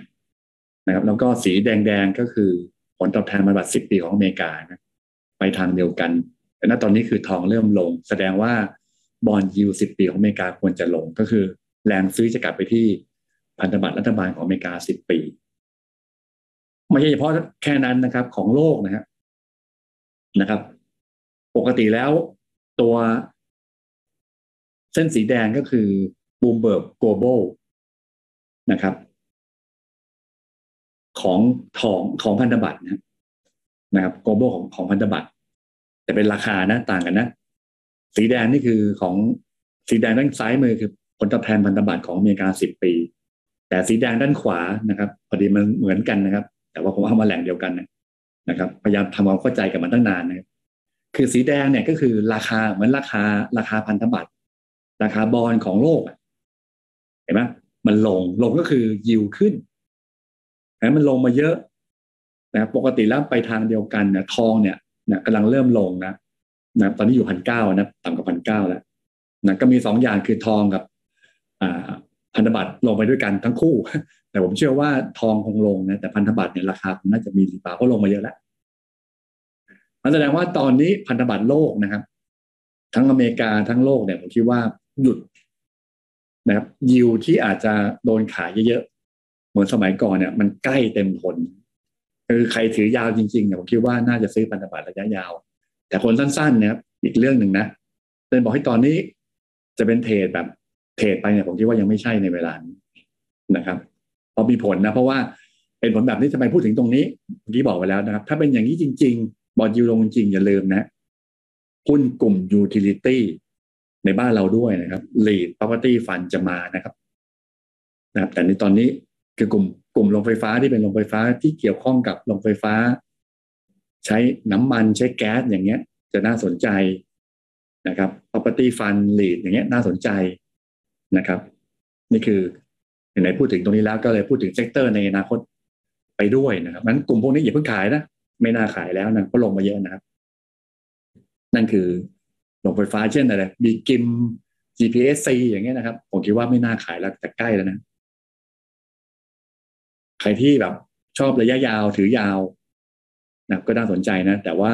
พอใครถือยาวทุกที พอลงทุกปุ๊บโกทุกทีนะนั้นตอนนี้ยังไม่ใช่นะครับใครเล่นแบบเล่นเป็นรอบแบบสไตล์ momentum investor นะครับถามมาที่ไปถึงเชื่ออย่างนี้นะครับ นี่คือประมาณการนะครับ ของเฮ้าหนึ่งก็บอกว่าไอ้ตอนนี้ถ้าดูนะครับ เมื่อกี้บอกพยายามพูดถึงทฤษฎีทฤษฎีอย่างงู้นอย่างนี้นะแต่ถ้าดูประมาณการเนี่ยก็อย่างนั้นนะอย่างเช่นของอเมริกานะครับ 2.95เปอร์เซ็นต์ spot นะด้านซ้ายมือนะครับ USD เนี่ยแล้วก็ Q2 2.5 Q3 2.6 Q4 2.7 ก็คือ pattern ลงนะคือหมายความ peak แล้วไม่ใช่บอกลงยาวเลย เพราะว่าเงินเฟ้อยังไม่ลงถ้าเงินเฟ้อลงจริงแต่มันลงยาวนะแต่ตอนนี้คือ 2.95เปอร์เซ็นต์หรือ3เปอร์เซ็นต์เนี่ย peak ไปแล้วซึ่งตรงกับอะไร ซึ่งตรงกับดอกเบี้ยของอเมริกาในอีกหนึ่งปีข้างหน้านะครับที่เขาเล่นกันตอนนี้คือตัว CME Fed Watch เนี่ยที่สามเปอร์เซ็นต์แสดงว่า2.95เก้าห้าเปอร์เซ็นแล้วก็พันธบัตร10ปีของอเมริกาสามเปอร์เซ็นเนี่ยมันผมมองว่าน่าจะพีคไปในเวลานี้เนี่ยนะถ้าเงินเฟ้อมันขึ้นต่อนี่ก็อาจจะไม่ใช่หลายประเทศนะครับของเดนมาร์กของอตัวของอังกฤษนะครับแต่ว่าของมีของคนประเทศเดียวที่ขึ้นนะ GDP ของกลุ่ม G10 นะครับ ก็คือ yield ของญี่ปุ่นนะเงินเฟ้อไม่เงินเฟ้อทรงๆแต่ทำไม bond yield ขึ้นแสดงว่าในอนาคตแต่ขึ้นเล็กน้อยเนี่ย pattern pattern แบบนี้คือ pattern ของประเทศที่น่าซื้อหุ้นน่าพักเงินนะหรือว่าโอเคว่าใครจะซื้อ LTF RMF เลย ผมคิดว่าญี่ปุ่นน่าซื้อนะตอนนี้นะครับหุ้นญี่ปุ่นน่าซื้อเพราะมันคือของไทยเมื่อหนึ่งปีที่แล้ว นะครับสมเด็จอื่นก็ไม่อยากพูดถึงนะเอาแค่ประเทศหลัก ๆ แล้วกันนั้นเดี๋ยวผมต้องไปดูแล้ว ผมต้องเปลี่ยน RF เป็นญี่ปุ่นแล้วเหมือนกันนะครับเพราะจะเริ่มนับหนึ่งของของเขานะครับ เพราะว่าเงินเฟ้ออ่อนๆเศรษฐกิจต่ำที่สุดนะเหมือนไทยเมื่อเดือนสิงหาคมปีที่แล้วแหละนะครับพูดไปพูดมาก็แตะที่กองทุนนิดหนึ่งนะครับนั้นใครที่ก็เป็นแฟนคลับที่ชอบลงทุนกองทุนด้วยก็ลองดูนะครับ ว่าญี่ปุ่นน่าสนใจ ในในสายตาของผมในระยะยาวนะครับ ตอนนี้ bond yield ของอเมริกาสิบปีแต่สามแล้วลงนะครับบางคนบอกว่าเฮ้ยมันเคยมี peak ตอนสองศูนย์หนึ่งเก้าตอนสามเปอร์เซ็นต์ต้นๆนั้นก็ก็ว่ากันไปนะครับ แต่ว่าเมื่อกี้บอกไปแล้วว่าตัว CME FedWatch เขาเล่นกันอยู่ที่หนึ่งปีข้างหน้านะครับ คือสามเปอร์เซ็นต์นะครับมันสามเปอร์เซ็นต์จะผ่านยาก แล้วคิดว่าสองสองปีเนี่ยน่าจะลงเร็วแล้วตอนนี้ น่าจะปรับลงเร็วมากกว่าไอ้สิบปีอาจจะลงไม่ลงไม่เร็วนะแต่สองปี มันอาจจะจบข่าวกับดอกเบี้ยไงดอกเบี้ยขึ้นแล้วประชุมวันที่สี่พฤษภาแล้วนะครับถามว่าทำไมคิดอย่างนั้น เพราะว่าตัวทูเทนสเปดของสิบลบสองของอเมริกาณตอนนี้คือมันใกล้ศูนย์แล้ว ใกล้ศูนย์ก็แสดงว่าสองนะครับสองสองปีเนี่ย ผลตอบแทนนะครับ ก็จะลงเร็วกว่า สักสิบปี เพื่อจะให้ตัวนี้มันขึ้นเนี่ยสิบลบสองด้านขวามือขึ้นเนี่ยคือตอนนี้มันใกล้ๆศูนย์นะล่าสุดอยู่ที่อ่าศูนย์จุดอ่ายี่สิบสี่เบสิสพอยต์เคยไปแตะศูนย์จุดแป๊บหนึ่งนะแล้วก็ตัวที่เราพูดถึงของหลักทรัพย์ยวนต้าเราก็คือเรียวยิวนะครับ หรือผลตอบแทนพันธบัตรชดเชยเงินเฟอ้อที่แตะศูนย์นะนะก็เป็นบอกบอกว่า ไอ้แตะศูนย์กับไอ้ตัวที่ติดลบสองนะครับ two ten spread นะครับ ที่มันต่ำกว่าศูนย์ในช่วงหนึ่งเนี่ยก็มีโอกาสที่อเมริกาจะเกิดเศรษฐกิจถดถอยก็ confirm แบบนี้คือสองอย่างประกอบกันเนี่ยที่คนพูดกันเยอะตอนนี้ คือ wave สี่ของเศรษฐกิจ ผมไม่ได้ผมไม่ได้กังวลว่าอเมริกาจะเกิดวิกฤตเศรษฐกิจนะ ต่างกันนะฮะ หรือว่าเหมือนกับสมัยก่อนอะ hamburger crisis ธนาคารล่มสลายอะไรอย่างเงี้ยไม่ผมมองไม่ไม่ใช่เพราะว่าอะไรผมมองว่าตัวของ reverse repo ยังสูงอยู่นะครับ มันจะ เกิดในเรื่องของเศรษฐกิจชะลอตัว GDP โตน้อยลงนะครับ เงินเฟ้อลดลงมากกว่า ซึ่งมันก็คือ sector ที่เมื่อกี้ผมพยายามเล่าไว้นะครับ ว่าทำไมผมถึงบอกว่ากลุ่มที่เป็นกลุ่มที่เป็นตราสารหนี้ระยะยาวนะครับ หรือว่าหุ้นกู้ระยะยาว ณ วัน ณ วันนี้ผมมองว่ามันก็ไม่น่าจะแย่ไปแล้วนะครับ ในต่างประเทศนะ ผมพูดถึงต่างประเทศครับขอบคุณที่หลายท่านก็ช่วยกันแชร์นะครับ ฝากช่วยแชร์นิดนึงนะครับ เพราะว่า ใครที่ไม่ได้กดเพื่อนไม่กดติดตามก็จะไม่เห็นไลฟ์ไลฟ์ในวันนี้นะครับหุ้นนะถามว่าเฮ้ยเมื่อกี้บอกว่า อ่าอะไรดอลลาร์จะจะเริ่มลงแล้วนะนะครับ ผมมองว่าจะเข้าพันธบัตรนะที่เมื่อกี้บอกไป จะเข้าหุ้นไหมผมมองไม่ใช่นะ เพราะว่าณตอนนี้คือถ้าเป็น global กำไรต่อหุ้นนะครับของแบงก์อเมริกาเนี่ยกำไรต่อหุ้นของโลกนี้นะกำลังจะลดลงนะครับ การเติบโตเนี่ยจะเริ่มลดลง forecast เนี่ยนะครับ ในปีธันวาสิ้นปีนะอาจจะเห็นติดลบเลยนะฮะลบสามเปอร์เซ็นตนะครับธันวาปีนี้นะครับ ก็คือของกำไรนี่คือ EPS นะ EPS โมเดลของแบงก์อเมริกานะครับ คือ GDP โตติดลบแสดงหุ้นควรจะลงถูกไหมหุ้นจะไม่เข้าหุ้นนะรอบนี้ ครับ ดอลลาร์คือจะไปเข้าพันธบัตรมากกว่า นะครับแต่ตอนนี้หุ้นโลกนะครับ global equity เส้นสีดำเนี่ยเพิ่งจะเริ่มลดลงเล็กน้อยนะครับโฟเนี่ยเพิ่งจะเริ่มลดลงเล็กน้อยนะครับแต่อินเด็กลงดำไปเรียบร้อยแล้ว MSCI ACWI Index เนี่ยนะครับคืออินเด็กของหุ้นเนี่ยเริ่มลงมาแล้วนะครับ แต่โฟเนี่ยยังไม่ลงนะอันถ้าอนาคตโฟออกด้วยก็ตัวใครตัวมันนะครับ ซึ่งผมเชื่ออย่างนั้นนะแสดงว่าซึ่งมันจะทำให้กดดันประเทศไทยหุ้นไทยด้วยไง หุ้นโลกเขาปรับลงปรับลงงั้นตอนนี้คือ อย่าพยายามไปซื้ออ่า RMF ของโลกนะนะครับนะครับ หรือว่าหุ้นอเมริกาหุ้นตอนนี้คือเทรดหุ้นต่างประเทศเนี่ยผมมองว่าอันตรายนะครับ ถ้าจะซื้อก็เมื่อกี้บอกไปแล้วญี่ปุ่นนะครับน่าจะเป็นเบอร์หนึ่งของผมในในเวลานี้นะครับ แล้วก็ถ้าดูในฝั่งของทำไมถึงคิดว่าพันธบัตรของอเมริกาสิบปียังคิดว่าน่าซื้อ คุณไม่น่าซื้อเพราะว่าเป็นการเปรียบเทียบระหว่างผลตอบแทนพันธบัตรสิบปีของอเมริกาสีแดงนะข้างบน กับเงินปันผลของหุ้น S&P 500นะครับแล้วเอามาลบกันนะปรากฏว่าณตอนนี้คือพันธบัตรมันมากกว่าเงินปันผลของ S&P 500เนี่ย1.5เปอร์เซ็นคือพีกอะนะแสดงว่าพันธบัตรน่าซื้อกว่าหุ้นนะก็คนเลยพูดถึงตอนนี้ โดยเฉพาะคุณพาดลนะคุณอนันต์เนี่ยพูดทุกวันเลยนะใครที่อยู่ใน ไปดูรายการของทางตอนเช้าแปดโมงครึ่งของสับหยวนต้านะครับ กด Facebook เข้าหยวนต้าควิทยแลนด์เนี่ยใครที่ไม่เคยฟังทุกวันนะเขาก็บอกว่าให้ตอนนี้นะครับ พันธบัตรจะโดนซื้อนะ นะครับ จะโดนซื้อนะครับ แล้วก็หุ้นของอเมริกาจะโดนขายนะแต่ไม่บอกเขาว่ายิวจะลงเร็วนะ นะครับพันธบัตรจะโดนซื้อหุ้นจะโดนขายตามหลักเมื่อกี้ที่บอกไปคือเข้าเวฟที่สี่ด้วย แล้วก็ถ้าดูการเปรียบเทียบหุ้นกับพันธบัตรเนี่ยนะครับ ก็ดูแล้วพันธบัตรน่าสนใจกว่านะครับที่พยายามโยงว่าดอลลาร์โดนขายต่อไปมันจะเข้าอะไรก็คือเข้าพันธบัตรนี่แหละครับนะครับ วันนี้ผมอยากให้ใครที่ไม่ได้ฟังนะครับฝากช่วยแชร์เพื่อนนะครับ แล้วก็ใครฟังแล้ววันนี้ไม่เข้าใจ ผมอยากให้ย้อนไปฟัง เพราะนี่คือการเปลี่ยน asset class ของโลกเลยนะฮะตอนนี้ ว่ามันจะไปที่สินทรัพย์ตัวไหนนะครับรวมไปถึงณวันนี้คือถ้าดูประมาณการกำไรของ Citigroup นะครับ ก็คล้ายกันนะครับ คล้ายกับตัวเจ้าไหนอะจำไม่ได้แบงก์อเมริกานะครับ ที่ปลายปีอาจจะติดลบนะนะของทาง Citigroup ก็เหมือนกันว่าอาจจะติดลบเนี่ยตอนนี้ติดเริ่มเห็นกำไรโตน้อยลงนะ เริ่มติดลบแล้วนะครับแล้วก็ตอนนี้รายได้ของหุ้น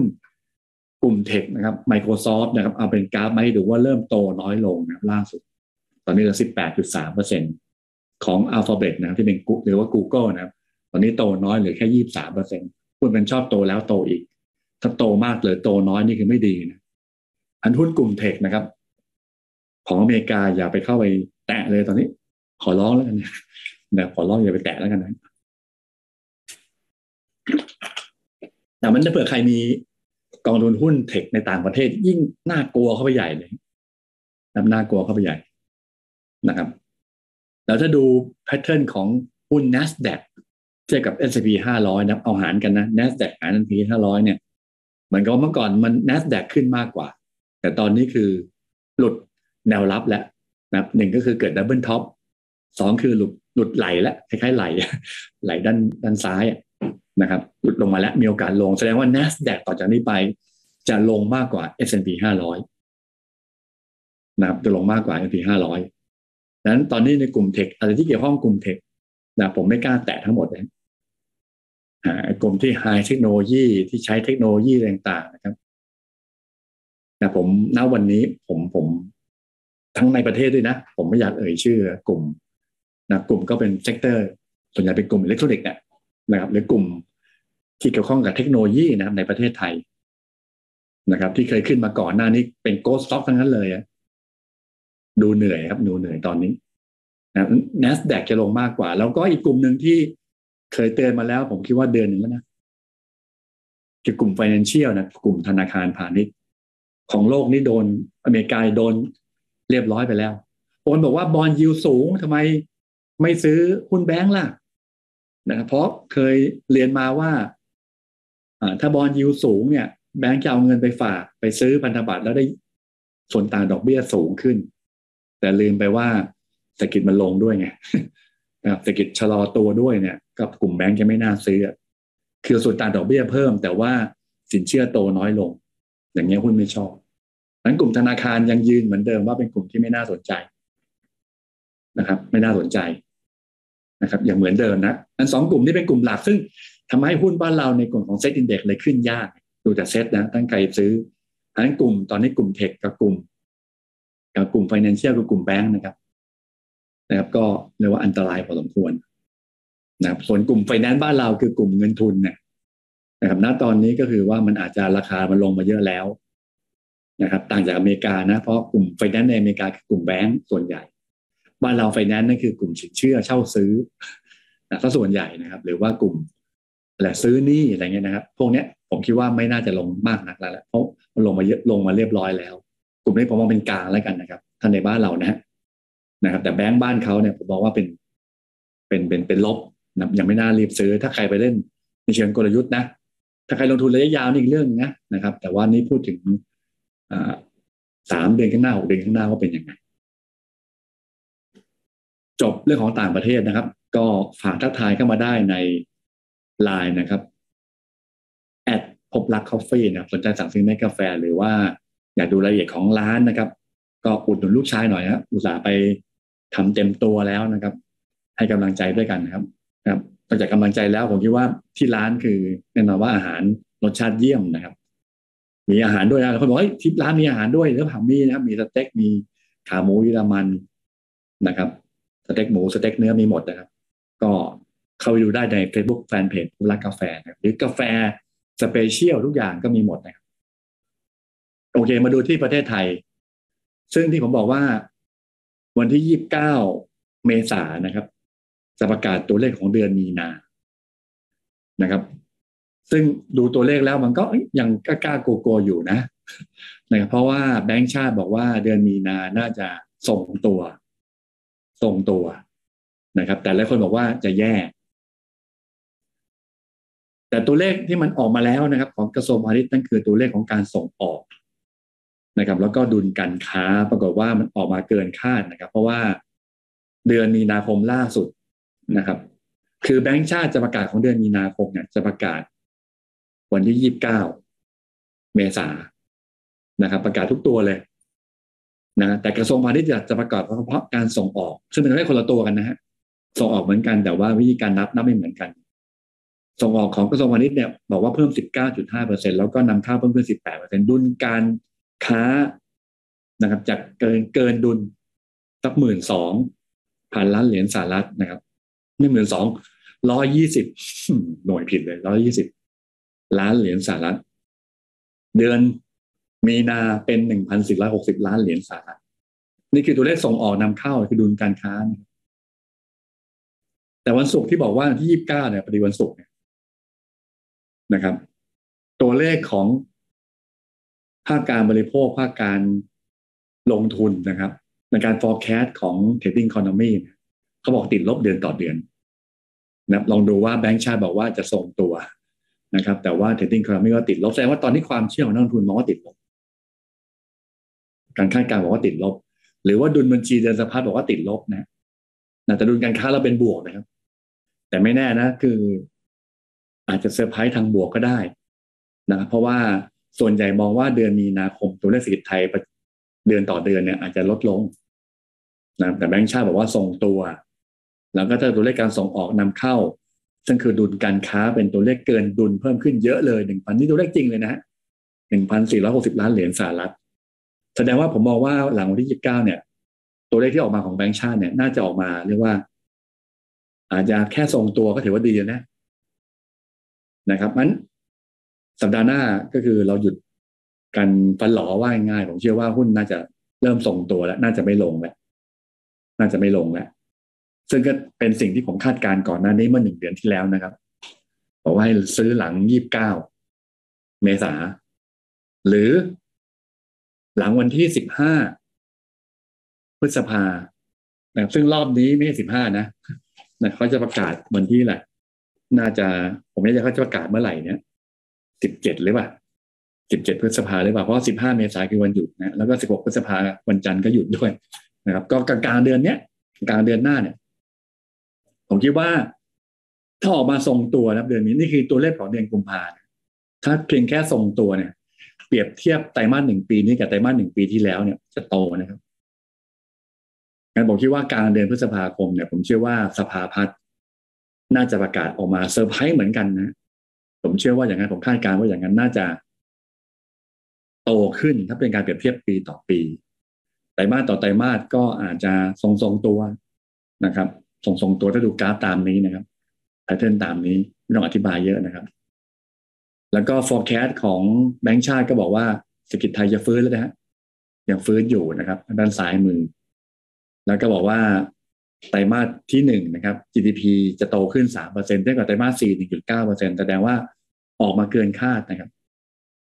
นะตอนนี้คนบอกว่าไตรมาสหนึ่งคงแย่ แต่ว่าดูเนี่ย ที่มาผมพยายามวิเคราะห์เนี่ยไตรมาสสองโตตั้งห้าเปอร์เซ็นต์เพราะอะไรเพราะวันห้าเปอร์เซ็นต์ก็เพราะว่าหนึ่งพฤษภาคม ที่บอกว่าศบคจะยกเลิก Test and Go นะครับ มีผลนะครับ แล้วก็ถ้าฉีดวัคซีนครบโดสก็เข้ามาได้เลย ตรวจแค่ ATK อะไรเงี้ยก็คิดว่า การท่องเที่ยวไทยภาคการบริการตั้งแต่เดือนพฤษภาคมก็จะดีขึ้นตั้งแต่ไตรมาสที่สองเนี่ยเขาก็เลย forecast ไว้ห้าเปอร์เซ็นต์ไตรมาสสามเปอร์เซ็นต์แต่ว่าถ้าดูเนี่ยไตรมาสสี่หนึ่งจุดเก้าไตรมาสสองสามไตรมาสไตรมาสหนึ่งสามไตรมาสสองห้านี่คือ pattern ของขาขึ้นอันถ้าเผื่อท่านใดที่คิดว่าเศรษฐกิจไทยจะฟื้นตัวอย่างที่แบงก์ชาติคาด อย่างที่ Trading Economics คาดนะต่างจาก อเมริกานะ ใช่ไหมของไทยเนี่ยกำลังจะฟื้นตัว ถ้าท่านเชื่อ ท่านคาดการณ์ว่า เงินเฟ้อไทยจะเอ้เศรษฐกิจไทยจะฟื้นตัวพิมพ์ตัว T มาให้หน่อยฮะเป็นกำลังใจให้หน่อยตัว T นะครับ T Thailand นี่แหละพิมพ์เข้ามาตัว T เลยที่ฟื้นแล้วไตรมาสหนึ่งเนี่ย ฟื้นแน่นะครับ ถ้าไม่ฟื้น พิมพ์ตัวอะไรเดียเอ็นแล้วกัน no no no นะ no ไม่เชื่อนะครับถ้าท่านเชื่อว่าตัวทีก็พิมคิดว่าไตรมาสหนึ่งวันที่สิบห้ากลางเดือนพฤษภาคมเนี้ย GDP ไทยที่ประกาศโดยสภาพัฒน์จะดีกว่าไตรมาสที่สี่พี่สมคุณสมชายนะพี่คุณวีนาบอกทีครับขอบคุณนะ ถ้าไม่เชื่อก็โนนะเอ็นเอ็นพนิสลานะครับ ก็ตัวทีเหมือนกันท่านจำตรงนี้ไว้นะ เพราะมีผลต่อการลงทุน อ่า ก็คือแสดงว่าของไทยเนี่ย ก็คือว่าผมเชื่อว่าเศรษฐกิจกำลังจะ ฟื้นขึ้นมาอีกครั้งหนึ่ง คุณกิติศักดิ์คุณมนพิมลชัยนะครับ คุณจิตแห่งธรรมนะครับ คุณพัฒนิตนะครับ บอกเอ็นคุณศักดิ์ชัยเอ็นนะครับถ้าเอ็นเนี่ยอย่าเพิ่งซื้อหุ้นนะนะครับหลังสิบห้าพฤษภาก็อย่าซื้อหุ้นนะครับ คุณนารุวัน ซึ่งเศรษฐกิจไทยฟื้นตัวนะครับ แต่มีคำว่าแต่นะครับ คุณพิสิทธิ์ก็ทีคุณสมใจทีนะครับ คุณแจ็ค สี่ทีเลยขอบคุณมากเชื่อมั่นมากนะครับ แต่ถามว่าทำไมหุ้นหุ้นไทยจะขึ้นแรงไหมนะครับหุ้นขึ้นแรงไหมผมยังไม่เชื่ออย่างนั้นนะ เพราะว่าอะไรเพราะว่าของทวนนิดหนึ่งของญี่ปุ่นเศรษฐกิจกำลังจะฟื้นตัวเงินเฟ้อกลางๆใช่ไหมแต่ของไทยเนี่ยเศรษฐกิจจะฟื้นตัวแต่ละเงินเฟ้อมา เงินเฟ้อมานะครับเศรษฐกิจไทยที่ฟื้นเนี่ยไม่ใช่เฉพาะแบงก์ชาตินะ อันนี้คือไตรมาสเป็นไตรมาสนะ แต่ว่าปีต่อปีเนี่ยของแบงก์ชาติก็มองว่าปีหน้าจะโตกว่าปีนี้ใช่ไหมปีนี้สามจุดสองปีหน้าสี่จุดสี่ดุลบัญชีสะพัดจากขาดดุลหกพันล้านเหรียญสหรัฐปีนี้ เป็นปีหน้าเกินหมื่นล้านเหรียญสหรัฐเงินเฟ้อสี่จุดเก้าหรือหนึ่งจุดเจ็ดใช่ไหมของ IMF นะครับ ปีนี้สามจุดสาม GDP ปีหน้าสี่จุดสามต่างจากทั่วโลกนะ เงินเฟ้อจากสามจุดห้าเหลือสองจุ ดุลบัญชีพัฒจากขาดดุลศูนย์จุดหนึ่งของ GDP มาเป็นสองเปอร์เซ็นของ GDP นะก็ดีนี่ก็ดีทั้งหมดเนี่ยคือถ้าปีหน้าของไทยดี ถูกไหมทั้ง GDP ที่ปีหน้าโตกว่า นะครับ ดุลบัญชีพัฒปีหน้าเป็นบวกเยอะนะครับมีเงินเฟอ้อที่อาจจะสูงอยู่ชะลอตัว แต่ณวันนี้เงินเฟอ้อไทยนะครับ ยังไม่ได้สูงมาก ก็ยังไม่ยังไม่ต่ำไม่เข้าล็อกไม่เข้าเหมือนไม่เข้าเหมือนเหมือนญี่ปุ่นไงนะครับนั่นก็คือของไทยเนี่ยมันติดแค่เงินเฟอ้อที่ยังสูงอยู่ เงินเฟอ้อที่มันยังสูงอยู่นะครับอันณวันนี้ก็เหมือนกับว่าณวันนี้คือเงินบาทนะครับผมรอบนี้ผมยอมรับว่าผิดนะฮะนะเขาคิดว่าเงินบาทเนี่ยไม่น่าทะลุสามสิบสี่แต่ตอนนี้สามสิบสี่จุดสามสี่ห้านะครับบาทต่อดอลลาร์สหรัฐแต่ผมเชื่อว่า หลังสิบห้าพฤษภาผมเชื่อว่าเงินบาทจะกลับมาแข็งผมวิเคราะห์ไปแล้วว่าดอลลาร์ในอนาคต หลังประชุมเฟดน่าจะเริ่มเห็นการอ่อนค่านะเศรษฐกิจไทยหลังสิบห้าพฤษภาน่าจะประกาศ GDP surprise หรือยี่สิบเก้านี้เลย ประกาศโดยเป็นรายเดือนของแบงก์ชาติจะเซอร์ไพรส์ทางบวก งั้นเงินบาทก็อาจจะกลับมาแข็ง งั้นดอลลาร์นี่บาทเทียบดอลลาร์นะนะครับ ก็ลองดูว่าจะเป็นอย่างนั้นหรือเปล่านะครับ แต่ถ้าถ้าเงินบาทเทียบกับเงินหยวนเนี่ยผมคิดว่านี่จะว่าเงินเงินจีนเนี่ยเศรษฐกิจจะโตช้ากว่าประเทศไทย เชิงเปรียบเทียบนะเดี๋ยวผมบอกเขาโตมากกว่าเราใช่นะแต่ว่าเชิงเปรียบเทียบเราจะฟื้นได้เร็วฟื้นได้เร็วกว่านะก็แสดงว่าเงินบาทเทียบกับหยวนเนี่ยผมคิดว่ามันจะลงลงก็คือเงินบาทแข็งนะความมั่นใจเนี่ย บาทเทียบกับหยวนจะมั่นใจกว่า บาทเทียบกับดอลลาร์นะครับ ก็ต้องขอประทานโทษที่หลายท่านที่บอกว่าโดยเฉพาะผู้ส่งออกนำเข้านะ ที่ผม forecast ผิดว่า ไม่น่าจะผ่านสามสิบสี่นะเห็นสามสิบสามจุดแปดแล้วก็น่าจะกลับมาแข็งแล้วรอบนี้ ก็ผิดเต็มๆยอมรับนะครับยอมรับนะครับ อันนี้ที่ทำเหตุเหตุผลที่ทำให้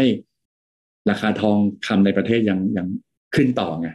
แต่ถ้ามันกลับด้านขึ้นมาแสดงว่าราคาทองคำมันจะลงด้วยนะมันก็ผมคิดว่าณตอนนี้คือเงินบาทเนี่ยน่าจะไม่ไม่อ่อนค่าแล้วซึ่งก็จะมีผลนะนะมันคือหลังสิบห้าพฤษภาเนี่ยผมเชื่อว่า คือทั้งหุ้นแล้วก็เงินบาทควรจะกลับมาดีขึ้น ควรจะกลับมาดีขึ้นนะครับงั้นของไทยอย่างที่บอกคือว่านะของไทยตอนนี้อยู่ช่วงที่สองครับเศรษฐกิจดี แต่ว่าเงินเฟ้อดินมาด้วย เลยเป็นช่วงสองซึ่งช่วงสองคือ สินค้าโภคภัณฑ์นะในสายของบ้านเรานะสินค้าโภคภัณฑ์ในบ้านเราเนี่ยน่าจะดี ซึ่งในบ้านเราที่เป็นผู้ผลิตไม่ใช่น้ำมันนะฮะก็คือแหละสินค้าเกษตรปศุสัตว์ น่าสนใจนะเพราะมันเข้าล็อกในเรื่องของนอกจากราคาอาหารราคาสินค้าเกษตรที่สูงแล้วในตลาดโลกนะ มันเข้าสู่ภาวะของสองของบ้านเราด้วยคือเงินเฟ้อเริ่มมาเศรษฐกิจยังเริ่มจะฟื้นตัวขึ้นมาสองก็คือน่าจะซื้อสินค้าโภคภัณฑ์ในประเทศไทย ต่างจากโลกนะ ของโลกคือพลังงานเนี่ยผมบอกจะเริ่มลงแล้ว น้ำมันพวกนี้นะครับหลาอุตสาหกรรมน่าจะเริ่มลงแล้วนะครับ ตัวของหุ้นกลุ่มเทคน่าจะลงแล้วนะแต่บ้านเราเนี่ยสินค้าเกษตร สินค้าปศุสัตว์นะครับ อาหารเครื่องดื่มเนี่ยน่าจะมาแล้วต่อจากนี้ไปในกลุ่มที่เป็นวัฏจักรเศรษฐกิจที่สองนะครับท่านตามทันนะฮะก็ถ้าไม่เข้าใจก็ท่านขอฝากความเข้าใจตรงนี้นิดนึงว่าทำไมถึงเป็นแบบนี้นะครับ เดี๋ยว ผมอาจจะต้องอัดเทปเพื่อสอนอันนี้อันเดียวเคยไปดูเทป เฟซบุ๊กของปลายธันวามั้งเทปสุดท้ายของเดือนธันวานะครับ ใน Facebook เนี่ยท่านลองไล่ๆไปดูนะนะผมพูดถึงเรื่องของการวิเคราะห์ของไอ้รูปนี้ให้กับทางแฟนเพจนะว่าหนึ่งคืออะไรสองคืออะไรสามคืออะไรสี่คืออะไรงั้นตอนนี้คือผมมองว่าไทยคือสองเดือนสิงหาคมปีแล้วของไทยคือหนึ่งนะครับ กลุ่มแบงก์เลยขึ้นได้ดีไงนะครับ แต่ตอนนี้ไม่ใช่ละกลุ่มที่สองนะครับเพราะนั้นก็ถ้ามองแบบนี้คือหุ้นไทย นะครับ ผมมองว่าไม่ได้แบบดูบวกเยอะนะนะครับ เพราะมีกลุ่มอื่นที่มันดึงอยู่ไงนะครับก็เลยมองว่าหุ้นไทยก็ไปไม่เยอะในเชิง valuation ก็อาจจะไม่ได้ไปไกลพันแปดอะไรเงี้ยคงอาจไม่ในเวลานี้นะนะครับอาจจะสูงสุดเราแค่มองแค่พันเจ็ดร้อยี่สิบนะครับ มองในมุมของ PE band แต่มองในมุมของตัวของเอ่อ earning yield gap เนี่ย เต็มที่คือพันหกร้อยเก้าสิบหรือซ้ำไปเนี่ยตอนนี้ก็แสดงว่ามันเกินพันเจ็ดนะครับเราก็ต้องระมัดระวังนะครับ ต่ำกับพันหกห้าสิบเราก็ซื้อซะโดยเฉพาะหนึ่งหกสามหกเนี่ยนะครับ ที่ PE สิบเจ็ดจุดแปดเท่าเนี่ยอันนี้ก็เชื่อว่าจะเทรดที่ท่าดูยาวๆนะหนึ่งหกสามหกถึงหนึ่งพันเจ็ดร้อยี่สิบนะครับงั้นตอนนี้ถ้าดูทางเทคนิคนะครับ ก็คือว่าทางเทคนิคนะตอนนี้พันหกห้าสิบเนี่ยแถวๆนี้นะครับพันหกห้าสิบแต่ผมคิดว่ารับอยู่ รอบแรกถ้าหลุดก็สองร้อยวันนะครับพันหกร้อยสามสิบแต่ก็ตรงกับหนึ่งหกสามหกพอดีซึ่งสิบห้าพฤษภาเห็นตรงนั้นก็ได้นะครับนะครับมันมีสองเรื่องนะโอเคว่าก่อนสิบห้าพฤษภาถ้าเห็นหนึ่งหกสามหกหรือหนึ่งหกตรงกับเส้นสองร้อยวันเนี่ยนะครับหนึ่งหกสองเก้านะครับ ก็ซื้อนะครับหรือหลังสิบห้าพฤษภาก็ค่อยซื้อก็ได้นะครับ ถ้าเป็น sector โดยรวมนะถ้า index แต่ index ตอนนี้ถ้ามองเฉพาะ index เนี่ยมันจะซึมลง นะครับ แต่ถ้ามองเป็นกลุ่มอุตสาหกรรมนะครับ ที่แนะนำในสัปดาห์นี้เราก็จะถึงประชุมเฟดเลยเนี่ยที่เมื่อกี้พยายามบอกว่า ราคาอาหารโลกทำ new high แล้วเคยบอกว่ากลุ่มอาหารกลุ่มเกษตรหลายหลายตัวขึ้นมาแล้วนะครับ ก็ขึ้นมาวันสองวันแล้วยอมรับขึ้นมาวันสองวันแล้วนะครับจังหวะโชคดีอันหนึ่งก็คือว่าสินค้าโภคภัณฑ์ของโลกนะครับ ที่ตอนนี้เหลือแค่ปศุสัตว์สินค้าเกษตรนะครับ น่าจะปรับตัวขึ้นได้ดี ราคาพืชผักผลไม้นะครับ ปรับตัวได้ดี คือเน้นเฉพาะตัวที่เอาไปกินนะที่ไปทานนะฮะนั้นพวกสินค้าเกษตรที่เอาไปทำอุตสาหกรรมอย่างเงี้ยนะครับ ยังไม่ใช่นะครับ ไม่ใช่นะครับจังหวะพอดีเงินบาทเราอ่อนพอดีด้วยงั้นหลายเด้งประกอบกันนั้นก็เลยคิดว่ากลุ่มอาหาร กลุ่มเกษตร กลุ่มเครื่องดื่มนะครับโดยเฉพาะกลุ่มที่เกี่ยวข้องกับการส่งออกดูน่าสนใจนะครับ ซึ่งผมคัดมาแล้วนะครับ ก็จะมี เอเชียนนะครับ PE สิบสามจุดหนึ่งเจ็ดเท่านะครับซีเฟสสิบสามจุดแปดหนึ่งเท่านะครับ คือ PE นะไม่ถึงสิบสี่เท่านะครับ นี่คือตัวขนาดกลางขนาดเล็กนะครับ หรือถ้าเป็นหรือว่ากลุ่มเนื้อไก่นะครับ ก็เป็น GFPT นะครับ แต่ P/E แพงหน่อย83เท่าแต่อนาคตคือกำไรจะเพิ่มขึ้นนะครับ หรือ TU ไทยยูเนียนโฟรเซ่นนะครับดูน่าสนใจนะครับ หรือซันสวีทนะครับที่ทำ ตัวเกษตรนะครับสินค้าเกษตรนะครับ คืออะไรข้าวโพดนะข้าวโพดข้าวโพดตอนนี้ทำ new high นะนะครับข้าวโพดก็คือซันซันสวีทนะครับ แล้วก็ถ้าเป็นเครื่องดื่มก็มีคาราบาวโอโซสภาแล้วก็อิชิเอออยากนำนับแนะนำเซเป้เซเป้ด้วยเซเป้เขาราคาขึ้นไปเยอะแล้วนะครับขึ้นไปเยอะแล้วก็เลยก็เลยแตะมาที่อิชิ OSP แล้วก็คาราบานะครับ ก็ จะเป็นหุ้นขนาดใหญ่ท่านที่แบบโอ้ต้องซื้อเยอะๆหน่อย ก็เป็น CPF นะนะแต่อาจจะขึ้นช้ากว่า แต่ว่าก็เป็นหุ้นนะแต่ตอนนี้ถ้าใครแบบเน้นถือระยะกลางนะสักสองสามเดือนขึ้นไปผมชอบ CPF นะนะครับชอบ CPF เพราะมันหุ้นขนาดใหญ่ซื้อง่ายขายคล่องหน่อยเพราะว่าจังหวะคือมันก็อยู่ข้างล่างด้วยนะครับยี่บสี่บาท ระยะสั้นเนี่ยผมมองถึงยี่ห้าบาทห้าสิบนั้นก็มองสัปดาห์นี้ ตัวใหญ่ นะครับ ชอบ CPF ส่วนในตัวอาเซียนซีเฟสนะครับ หรือว่าจะเป็น CM ด้วยเชียงใหม่นะครับนะครับแล้วก็ TU อ่า GFPT ซันบูดให้ซันสวีทนะครับ ก็อ่าก็เล่นได้นะครับนะหรือว่า GFPT นะหรือว่าตัวเครื่องดื่มก็เป็นอิชิคาราบาว OSP นะครับ หรือว่าอาจจะเป็นตัวกลุ่ม เครื่องดื่มอื่นนะครับ เช่นตัว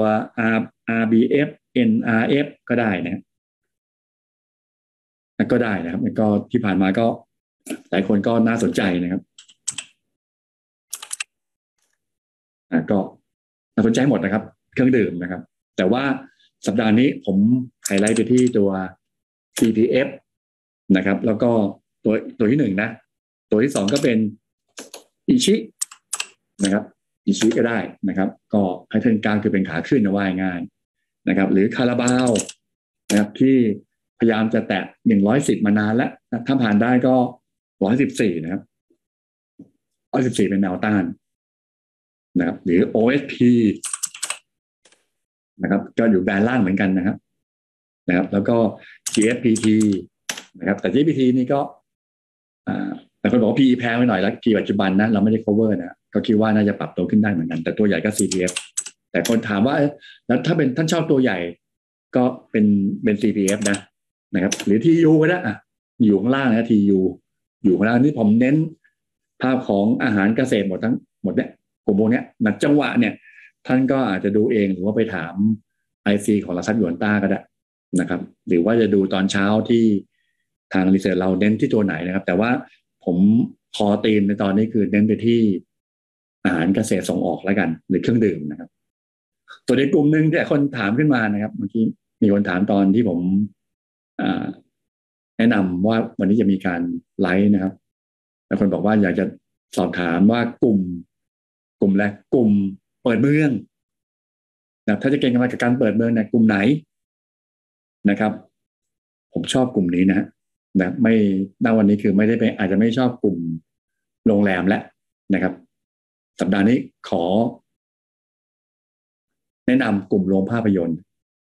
นะครับ เปิดมาหลายอย่างแล้วตอนนี้เหลือโรงภาพยนตร์ที่คนยังไม่เข้าเต็มนะก็เชื่อว่าในอนาคตกลุ่มโรงภาพยนตร์หลายอ่าเรียกว่ายังขึ้นช้ากว่ากลุ่มอื่นอะ ที่เกี่ยวข้องกับกลุ่มเปิดเมืองนะครับมันก็เลยแนะนำตัวเมเจอร์อีกตัวหนึ่งนะครับ อันนี้คือนอกธีมนะฮะธีมหลักก็คืออาหารเกษตรนะครับ แต่ถ้าธีมเก็งกำไร กับเรื่องของการเปิดเมืองนะครับ สัปดาห์นี้ก็แนะนำหุ้นของเมเจอร์นะครับเทคนิคก็สีตัวสวยนะไซเวย์มานานนะครับ แล้วก็ราคาหุ้นสามารถทะลุเส้นค่าเฉลี่ยทุกเส้นขึ้นมาแล้วนะครับ อาจจะเห็นไปถึงตรงแถวตรงนี้ครับยี่บสองบาทนะถ้าผ่านได้ก็โอเค แต่อาจจะเรื่องของการเก็งกำไรกับการเปิดเมืองนะนะครับ ก็ถ้าใครชอบสายเทรดนะใช้คำว่าสายเทรดเพราะว่าเห็นมีการเปิดตัวภาพยนตร์เรื่องหนึ่งนะครับ ก็ น่าจะคนเข้าดูชมเยอะนะนะแล้วก็เทศกาลหยุดด้วยนะครับสี่ห้าวันนี้นะครับ ก็เชื่อว่าอาจจะเข้าลงภาพยนตร์กันเยอะหน่อยนะครับ ก็เลยนะหุ้นของเมเจอร์นะครับอันสุดสุดสัปดาห์นี้ธีมใหญ่ก็คืออาหารเกษตรเครื่องดื่มส่งออกธีมย่อยก็คือเปิดเมืองนะครับ แนะนำหุ้นของเมเจอร์ โอเค หมดแล้วนะครับ ก็ต้องขอบคุณทุกท่านนะครับ ที่ติดตาม รายการ Momentum Investor เป็นประจำทุกสัปดาห์นะอย่าลืมครับ ทุกวันพุธมาเจอกันนะ ฝากทุกท่านที่ยังไม่เคยกดติดตามนะครับ ผมไม่รู้ว่ากดยังไงนะท่านถามเพื่อนๆดูแล้วกันนะครับ ว่ากดยังไงว่าเวลาที่ผมไลฟ์สดแล้วท่านมันมีการเตือนขึ้นมาท่านเห็นนะ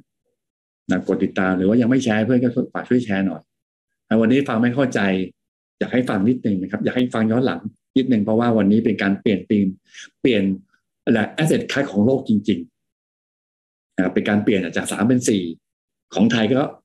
กำลังจะเริ่มสองว่ายง่ายนะครับ ก็อยากฝากไว้แล้วกันนะกับรายการโมเมนตัมทุกอินเวสเตอร์นะครับ ทุกวันพุธนะอย่าลืมสองทุ่มครึ่ง ทาง Facebook Fanpage นะครับดวนต้าสวิตไทยแลนด์นะครับ MI Channel ไปเดินพบสองเคาะเช็คหุ้นแล้วก็ทันหุ้นนะวันนี้เวลาหมดแล้วนะครับ ก่อนจบเช่นเดิมขอทุกท่านนะครับ ลงทุนอย่างมีความสุขนะครับ แล้วการลงทุนต้องมีความรู้นะครับ วันนี้ลาไปก่อนสวัสดีครับ